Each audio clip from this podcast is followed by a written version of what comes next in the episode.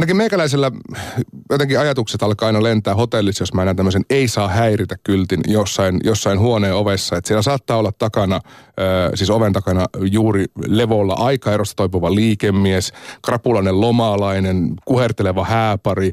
Tai sitten siellä saattaa olla juuri keikalta saapunut tekno Samuli Kemppi. Ei nimittäin ole mitenkään tavatonta, että hänen keikoltaan kotiudutaan hotellille siihen aikaan, kun pääosa muista asukkaista on jo nauttinut aamupalan. Tervetuloa lähetykseen Samuli Kemppi. Kiitoksia. Kuinka väärin meni tämä, äh, sanotaanko sun keikka-aikataulu? Aika hyvä luonnehdinta siitä, varsinkin kun lähdetään Suomesta ulospäin keikolle, niin noin klubien aukioloajat ei ole niin rajoittuneita kuin tämä Suomessa. Että monesti se prime on siitä kolmesta aamulla eteenpäin, että hotellille tullaan sitten kahdeksan yhdeksän aikaa. Niin kuin tuntuu Suomessa jotenkin, varsinkin bändit ja artistit, jotka kiertää, että itse kun keikat alkaa niin myöhään. Että, ja, ja yleisökin sanoo sitä, että kun ei seuraavana aamuna pääse töihin, mutta ilmeisesti teidän skenessä on vähän sillä, että nimenomaan se paras soittoaika ei olekaan suinkaan sillä illan ensimmäisenä, vaan nimenomaan lähetellään silloin joku aamuyön tunteja. No sekin tietysti vaihtelee, että jossain klubeissa nimenomaan ne aloituslotit on niitä haluntu, halutuimpia, mutta ehkä se suurin ero on siinä, että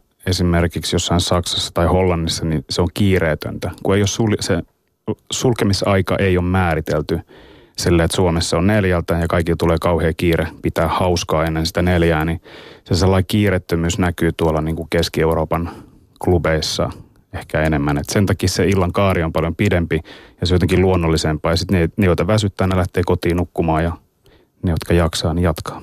Onko käynyt niin, että sä oot tavallaan oman slottis jo soittanut ja jäänyt vielä klubille ja sitten jossain vaiheessa, kun niin sanottu kirjoitettu ohjelma loppuu, niin hei tarvittaisi vielä soittajaa ja päädyt vielä uudelleen lavalle? No on noinkin käynyt. se on aika vapaa kenttä ilmeisesti. Se on aika, aika vapaa kenttä ja ehkä nyt sellainen pieni toivon pilkahdus tuossa, kun oli viime viikolla uutisoitiin noista uudesta alkoholilaista, että mitä muutoksia se saattaisi tuoda Suomeen myös noiden niin kuin yökerhojen aukioloaikoihin, niin se jää nähtäväksi. Mm. Eli meilläkin saattaa olla niitä, jopa, jopa kotimaan keikoilta kotiudutaan Kyllä, ja Esarin jälkeen vasta. Joo, ja sitten se sellainen, niin kuin mikä taas esiintyjälle on tuossa mielenkiintoinen tai hieno juttu, että täällä päästään Suomessakin niin, niin sanottuihin maratonsetteihin. Eli voi soittaa enemmän kuin kaksi tuntia, jos meitä on siis useampi soittaja, niin eihän siinä jää aikaa jaettavaksi kuin se viisi ja puoli tuntia. Maratonia odotellessa. Hmm. Samuli Kemppi, sä täytit, äh, oot täyttänyt tänä vuonna 40 vuotta korjaan, mä täytän ens, äh, kahden viikon päästä 41. Ah, okei, okay, niin, mutta joo, okei, okay, eli joo. Mut, mut reilu nelikymppinen, sanotaan näin. Kyllä. Eli juuri, juuri tämän rajapyykin ylittänyt. Mikä sut sai aikoinaan tekemään itse teknoa? Äh, ehkä se kipinä lähti mulla DJ-hommista. Et mun isällä oli Herbie Hancock and the Rocket Bandin VHS-kasetti, siis telkkarista äänitetty keikka jostain 80-luvun alusta ja siinä oli DST scratchäämässä ja teki nimenomaan tästä Rocket-biisistä sellaisen niin kuin viiden minuutin scratch-temppuulun ja se iski ja kovaa, että et miten voi levysoittimilla tehdä joku tollasta ja mä olin siis silloin 10-vuotias, 85 muistaakseni mä oon sen nähnyt ja sitten siitä ää, paikalliseen tuollaiseen nuorisotalon DJ-kouluun ja samalla tiellä ollaan sitten se musiikin tekeminen tuli ehkä, ehkä myöhemmin, siis reilusti myöhemmin. 90-luvulla mä tein jotain kokeiluja ja sitten 90-luvun puolivälissä mä sain ekan mun tekemän biisin radiosoitto ja se oli Ylellä Mafias Lehtisen Leenan soittama. Ja siitä tuli sellainen aha-oivallus, että hei, että tätähän voisi tehdä enemmänkin. Ja nyt sitten 20 vuotta jälkeenpäin niin ollaan tässä tilanteessa. Leena Lehtinen muuten taitaa olla suomalaisen tekno- ja konemusiikin semmoinen jonkinlainen ylipapitar. Hänellä on aika kova niin kuin arvostus alan piireissä. Kyllä, Leena on soittanut niin hienoa marginaalimusiikkia ja tota, tuonut sellaisia soundeja, mitä ei missään muualla kuulu ihmisten kuultavaksi, joten kyllä nostan hattua ehdottomasti Leenan työlle aikoinaan. Minkälaisella kalustolla operoit tuolloin alkuvuosina? No alkuvuosina musiikin tekeminen tapahtui puhtaasti tietokoneella. PC, sitten siinä oli jotain niitä mitallisen aikaisia sekvenseriohjelmia ja samplereita ja jälkeenpäin sitten siirtynyt enemmän tuohon niin kuin analogiseen, analogisyntetisaattoreihin ja rumpukoneisiin. Eli puhutaan näistä rauta-ajasta. Joo, siis mä on, siis rauta-aikahan oli kauan aikaa sitten, mutta nyt jotenkin itse on halunnut sen signaalipolun konkreettisemmaksi, joten on palannut ehkä siihen sellaiseen vanhan koulun tyyliin 70-tukulaiseen mentaliteettiin noissa laitteissa, että musta se on jotenkin mahtavaa, että ei tarvitse ruudulta käydä erilaisia valikoita läpi, että sä löydät jonkun asian ja silti sä et välttämättä ymmärrä, minkä takia joku asia tapahtuu, kun sä muutat jossain hienon näköisessä softassa jonkun numeron, niin sulla ei ole sellaista niin konkretiaa siitä, että mitä just tapahtuu ja miksi näin tapahtuu, mutta noissa just jossain modulaarisyntetisaattorissa, missä sä käsin piuhoitat sen koko signaalipolun, niin sä ymmärrät sen paljon paremmin, että miksi jotain tapahtuu, joten se on ollut mulle kanssa sellainen, että siitä on oppinut tosi paljon itse äänestä. Muokkaako myös Samuli Kemppi tavallaan sun soundia, että kun, kun mahdollisuuksia periaatteessa on, mutta se aina vaatii efforttia, että jotain tapahtuu. Joo, ja siis se, se tota, varsinkin tietokoneella työskennellessä sellainen mahdollisuuksien loputon kaivo on ehkä eniten harhaanjohtava. Että just noin analogisyntetisaattorit, ne tekee yhtä asiaa ja ne tekee sen yhden asian pirun hyvin. Joten se sellainen niin kuin, ää, sä et ole vanki niiden usein älyttömien mahdollisuuksien, vaan sä menet suoraan asiaan ja kyllähän se tietysti myös sit ohjaa sitä prosessia johonkin suuntaan, koska ne tekee vain sen yhden jutun. Että jos sä haluat jonkun uuden äänen, niin se joudut ostamaan todennäköisesti siihen uuden palikan tai uuden laitteen, mutta sitten sen tekee myös paljon harkitummin, että sä tiedät mitä sä haluat ja säästät siihen rahaa ja hankit sen. Niin periaatteessa yksi soundi saattaa maksaa satoja, jopa mm. parhaimmasta tuhansia euroja. Kyllä. Jotkut analogin monosyntetisaattorit saattaa helposti maksaa sen kaksi tonnia. Ja sitten jos puhutaan vielä niin vintakekamasta, niin siellä on asiat sitten ihan niin kuin toisella tasolla. Miten sä itse kuvailisit sun, sun soundia? Uh, hypnoottistahan se on. Tämä on aina niin hirveän vaikea sitä itse, itse kuvailla, mutta mä sanoisin, että se, että miten mä teen musiikki, se on aika sellaista niin kuin tutkivaa työtä. Että mä en, mä en mielelläni toista samoja juttuja, mitä mä oon tehnyt, vaan mä haluan niin kuin oppia uusia asioita ja testata mahdollisuuksia. Että kyllä se mulle sellainen niin kuin mahdollisuuksien tutkinta sellaista, että mit, no se nyt ei tehty siitä musiikista itsestään kerro juuri mitään, mutta ää, atonaalista, aika hypnoottista ja toivottavasti vangitsevaa jossain määrin. Minkälainen testi yleisö sun, sun musiikilla on, että jos sä kokeilet jotain, jotain hyvää löytyy, niin sä voit kokeilla mm. sitä keikalla, mutta se ei vielä tarkoita, että se päätyy jossain vaiheessa vaikkapa levylle asti. Joo, siis tää on just, mulla on, kun mä teen live-keikkoja, eli siis esitän omilla laitteilla omaa tekemääni musiikkia, niin se on yleensä mulle sellainen leikkikenttä, missä mä testaan nimenomaan ennalta siis julkaisematonta materiaalia ja hyvin suurella todennäköisyydellä, jos joku tulee kuuntelemaan mun livekeikkaa, niin se kuulee musiikkia koko sen setin ajan, mitä kukaan ei kuulu aikaisemmin. Niin kuin just mä lähden torstaina Georgiaa kohti Tbilisiin ja siellä on perjantaina live, niin se on täysin uusi. Sitä ei kuulu kukaan, ei edes mun vaimo. Onko myös mahdollista, että kukaan ei kuule sitä enää sen jälkeenkään, että se on nimenomaan ainut kerta? Kyllä, ja se on ehkä mun sellainen pikkuinen ongelma, että mä koko ajan katson niin kuin eteenpäin, että mä haluan koko ajan tehdä uutta. Että jos mä esitän jotain omaa biisiä livesetissä useamman kuin kaksi-kolme kertaa, niin mä koen, että nyt mun pitää tehdä tälle jotain. Mä todennäköisesti työstän siitä täysin uuden version tai siirryn seuraavaan. Se ehkä just niin kuin teknomusiikin sellainen ää, lähtöajatus alun perin on ollut, että se on nimenomaan tulevaisuuteen eteenpäin katsovaa musiikkia. Mm. Joku voisi rumasti sanoa, että se on niin kertakäyttömusiikkia. No digitaalisuuden myötä siitä ehkä osittain on tullut sitä. Ja se, että digitaaliset julkaisukanavat mahdollistaa sen, että niitä musiikkia pistetään ulos aivan tolkutonta vauhtia. Joten silloin siitä tulee nimenomaan kertakäyttötavaraa.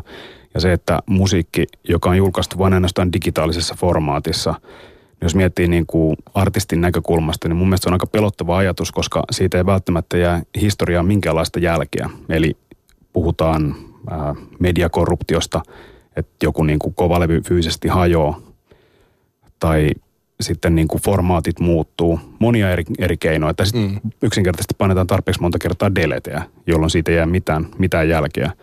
Joten sen takia mä oon pitänyt itsellä edelleen vinylin pääjulkaisuformaattina – että se on vielä 30 vuoden päästä kuunneltavissa. Se on, se on fyysinen, mihin fyysisesti se ääni tuotetaan siitä. Niin, että se varmaan hyvä, että tämä mainittiin tämä Herbie Hancockin livekeikka, joka mm. oli, oli sulle innoittaja, että se oli nimenomaan VHS eikä Betamaxilla. Kyllä. Olisi saattanut sekin niin. jälkipuolelta jäädä näkemättä. Nimenomaan. Formaattisota kävi siinä mielessä. Kyllä. Tällä kertaa hyvin.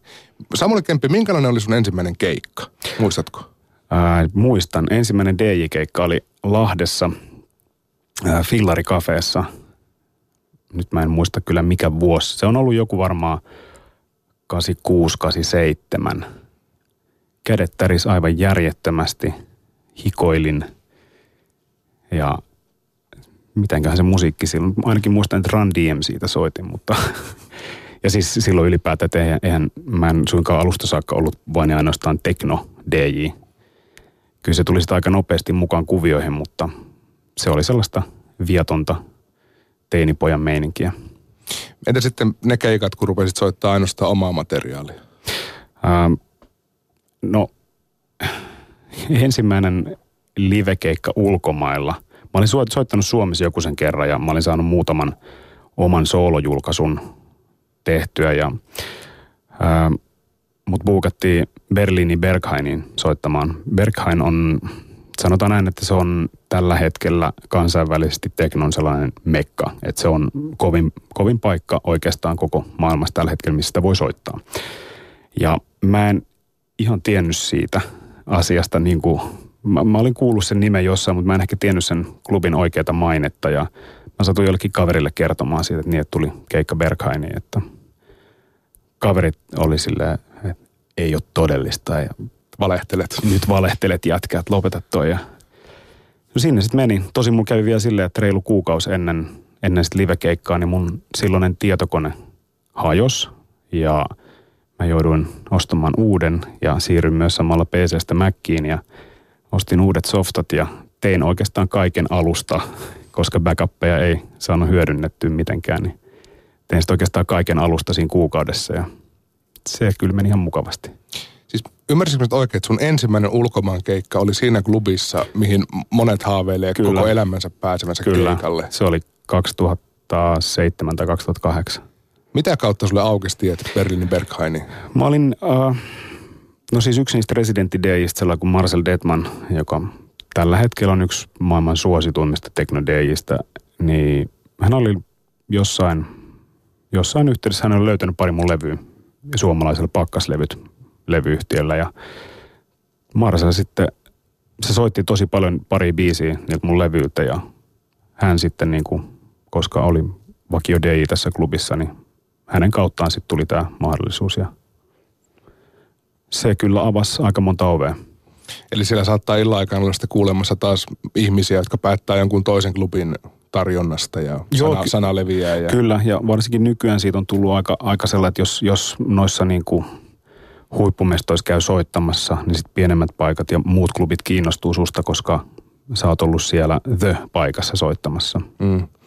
Mutta siis onnekasti sinänsä, että sait nimenomaan kutsun sinne, koska mm. tavallisena kuolevaisena ei välttämättä pääse Berghaini edes sisälle. Vaikka on siis, vaikka siellä olisi tilaa, vaikka sulla olisi siistit vaatteet, vaikka sulla olisi rahaa maksaa kaikesta, niin mm. niin sinne ei vaan pääse. Se on aika legendaarinen sen paikan toi ovipolitiikka, että, että no kyllä sen toisaalta ymmärtää, että se on paikka, missä ihmiset estoitta pitävät hauskaa ja sinne ei haluta vääränlaisia ihmisiä. Et siinä mielessä sen ymmärtää, että toki Berliinin, Berliinin kaupunki on saa todella paljon tuloja just nimenomaan tuosta teknoturismista. Siellä on monta klubia ja Berghain on ehkä just se halutuin, mutta ehkä se on ihan hyvä, että se on valikoiva se ovipolitiikka, mutta jossain määrin se on jo aavistuksen vitsi.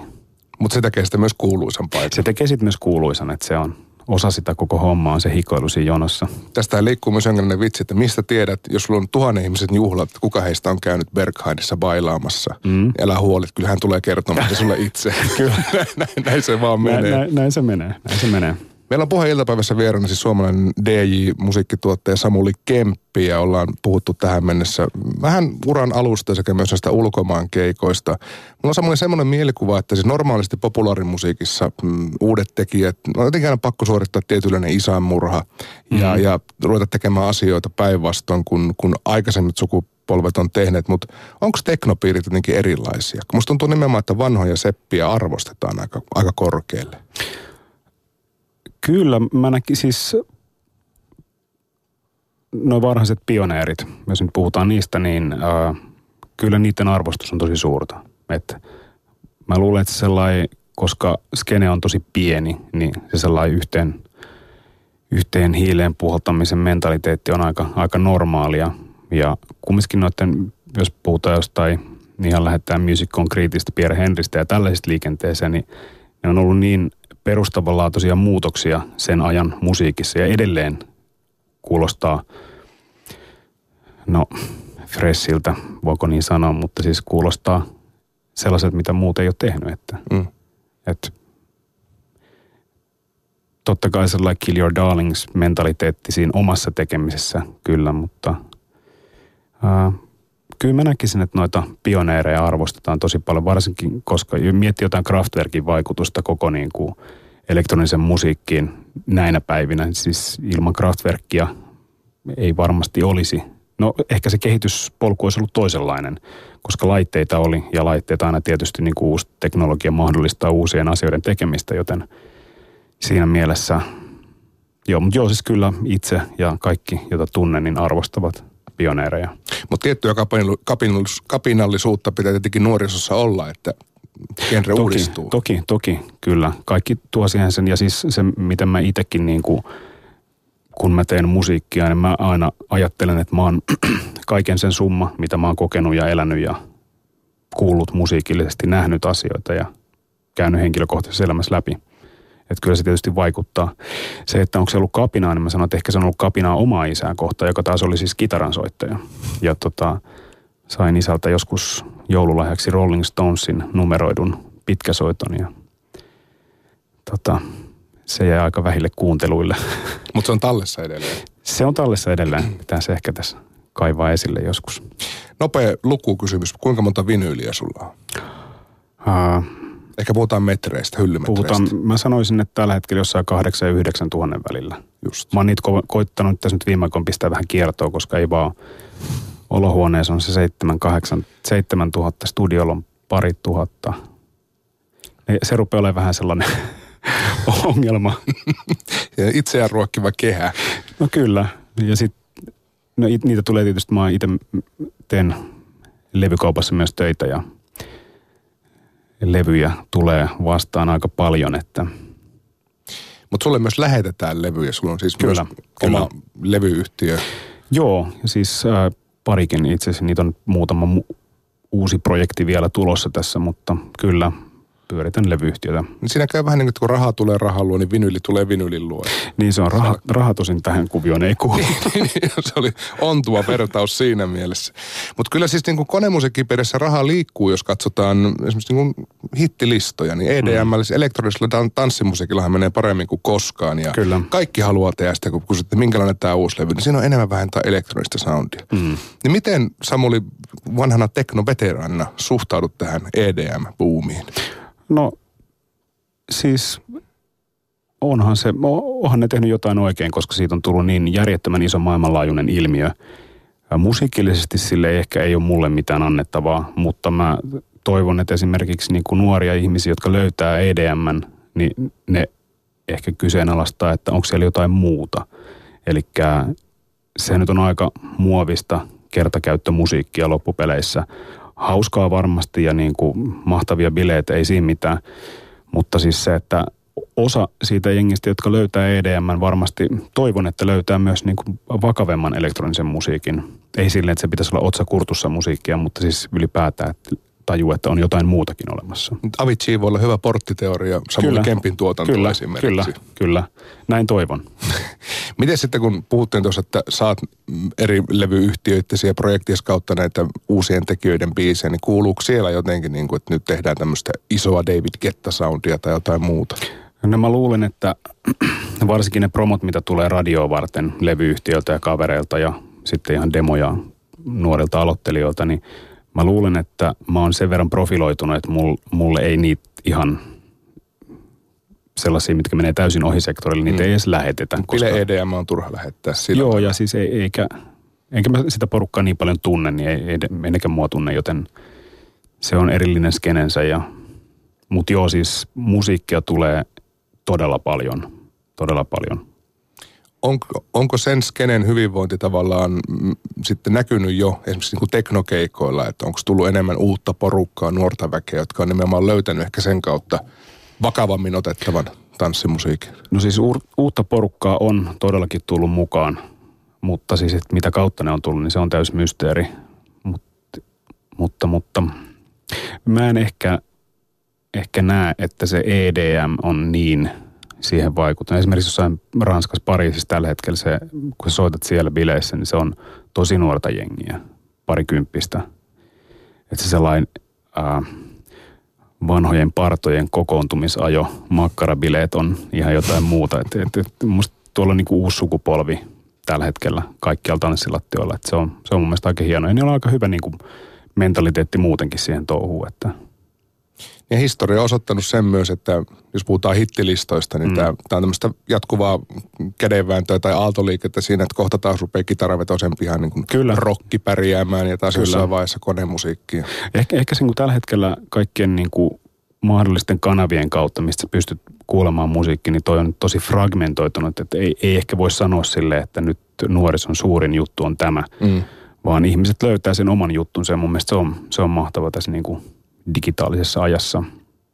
Niin ja siis voidaan myös sanoa, että ei enää ole semmoista homogeenista yhteisöä kuin nuoriso. Kyllä, nimenomaan. Heitä yhdistää ainoastaan ehkä ikä, syntymävuosi, joka löytyy passista. Näin juuri. Samuli Kemppi, tässä on monta kertaa mainittu, että sä reissaat aika paljon ulkomailla. Muun muassa Berliini on yksi näitä sun niin sanottuja vakiokaupunkeja. Pariisissa on ollut juuri, mutta ensi torstaina, siis tämän viikon torstaina lähdet kohti Georgian pääkaupunki eli Tbilisiä. Mm. Ja se on sun ensimmäinen keikka tässä kaupungissa, tässä maassa. Kyllä. Minkälainen ennakkokuva sulla on Georgiasta? Siis musa- musiikkimaana. Öö, no siis sen mä tiedän, että tämä paikka Bassiani, missä mä oon soittamassa, että se on tällä hetkellä todella, todella yksi niin kuin Euroopan, tai no, Euroopan, tämän pallonpuoliskon kovimmista paikoista. Ja siellä on katsonut niin just niitä että ketä siellä on käynyt soittamassa, niin se on todella mielenkiintoinen paikka sen perusteella. Mä tiedän, että siellä on äärettömän hyvä sound system. Ja se, mitä mä oon kuullut Georgiasta ja Tbilisistä ylipäätään on ollut aika positiivista. että sille, että sehän tämän ammatin niin kuin hieno puoli on, että näkee, näkee paikkoja. Ja tosnikin nyt tällä reissulla mä lähden sinne torstaina, mulla on keikka perjantaina, joten mä ehdin vähän nähdä myös kaupunki, että se ei ole pelkästään se perus lentokone, hotellikeikka ja sama toistepäin. Että hyvin mielenkiinnolla. Ja sitten se on aina niin kuin, mistä mä todella dikkaan noilla reissuilla on paikalliset ruuat. Että täytyy sanoa, että Pekingissä Pekingin ankka oli aika hyvää. Niin se on varmaan vähän eri kuin Itäkeskuksen kiinalaisissa. Siinä ei ole kiisseliä. no, no Georgiassakin varmaan ruokakulttuuri. Kyllä. Toivottavasti ehdit tutustua. Sitä odotan, kyllä. Ja niistä, siis monesti se, se itse keikka on, on siis se on, mä todella pidän mun työstä. Se on mahtavaa, mutta jotenkin se sellainen niin kuin, sen illallisen odotus, että kun yleensä niin kuin artistit menee sitten porukalla illallisella ja syödä jotain paikallista, niin sitä odottaa kanssa aika paljon. Se on vähän niin kuin luokkakokous myös. Että... No vähän niin kuin siis just tapaa. Se on hassu, tuosta on tullut sellainen niin kuin maailman meininki, että sä näet kavereita, niin kuin, joiden kanssa soitat eri puolilla maailmaa, sä näet niitä niin kuin puolen vuoden, vuoden välein ja ihan eri puolilla, eri ympäristössä aina, että on se erikoista. Mutta yhteisen asian äärellä kuitenkin. Kyllä. Eli ruoan tässä tapauksessa. Ää, siis hän nyky DJ pystyy matkustamaan, että sillä on läppärin mukana. Tai parhaimmassa tapauksessa muistitikku, muistitikku tai joku ja kuulokkeet riittää periaatteessa. Mutta minkälaisella varustuksella Samuli Kemppi liikkuu keikoille? Jos mä soitan DJ-setin, niin mulla on noin 20 kiloa vinyylilevyä mukana. Toki muistitikku myös, mutta mä kyllä on mä en siis, mulla ei ole digitaalisuutta vastaan mitään. Se on helppo, se on hyvä ja just pääsee niin soittamaan tosi uutta Mutta mulle ehkä se itseisarvo ei ole soittaa sitä kaikista uusinta, vaan mulla on tietty niin kuin näkemys, mitä mä haluan soittaa. Ja mä edelleen pidän vinylin soittamisesta. Se on mun formaatti. Mä oon kasvanut sen kanssa ja se ei musta lähde pois. Ja sitten tietysti sen 20 kilon lisäksi omat tykötarpeet, vaihtovaatteet. Mutta sitten jos mä soitan livekeikkoja, niin se on sitten noin 50 kiloa laitteita.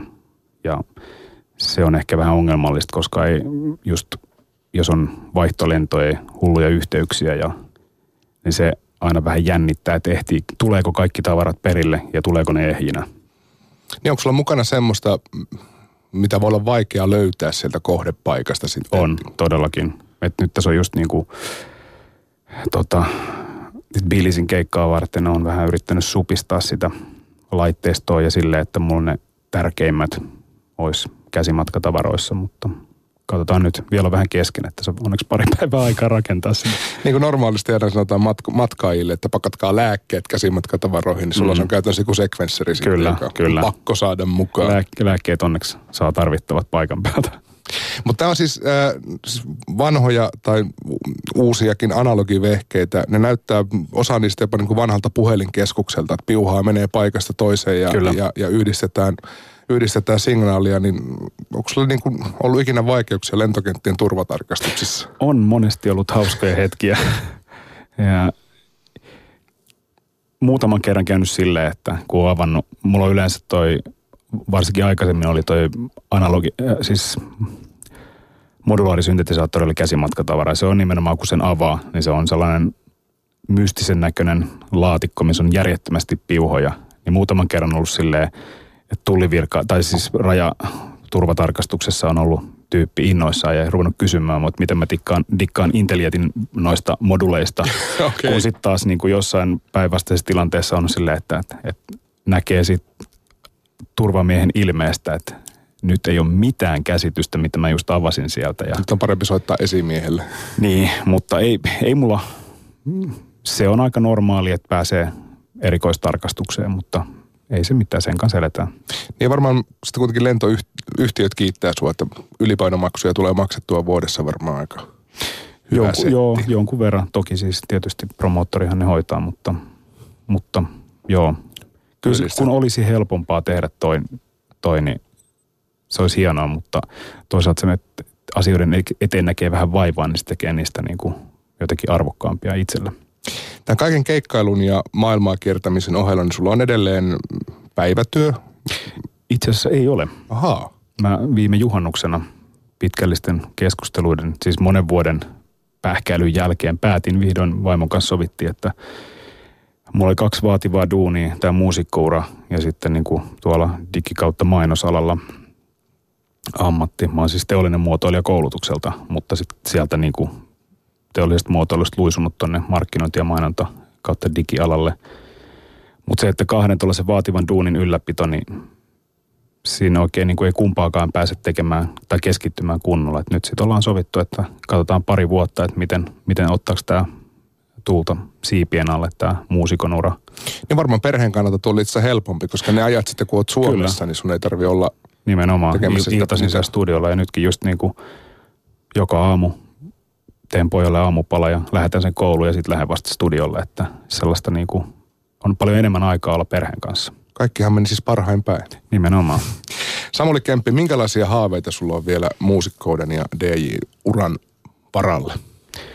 Uh, ehkä sellainen niin kuin itsensä kehittäminen ton niin kuin musiikin tekemisen suhteen ja dj taas niin kuin erilaisten – mahdollisuus, niin kuin jonkinlaisen vaihtoehdon mahdollisuuden tarjoaminen ihmisille. Ja sellaisen just ehkä sen, mitä Leena Lehtinen aikoinaan teki, niin sen saman perinteen, varsinkin kun tekee itse radio-ohjelmaa, niin mm. sen niin kuin uuden tuominen ihmisten, ihmisten saataville. Hyvä, että ihmiset hakeutukaa Samuli Kempin radio-ohjelmien ääressä. Deep House Helsinki on Bassoradiossa. Deep Space Helsinki. Deep Space, juuri näin. Helsinki Bassoradiossa. Kyllä. Tiistaisin. Tiistaisin, niin sä oot siellä joka toinen viikko. Joo, ja sitten meillä on perjantaisin on toinen tällä Curated by Deep Space Helsinki, missä meillä on taas niin kuin maailman huippuukoilta kahden tunnin vierasmiksauksia.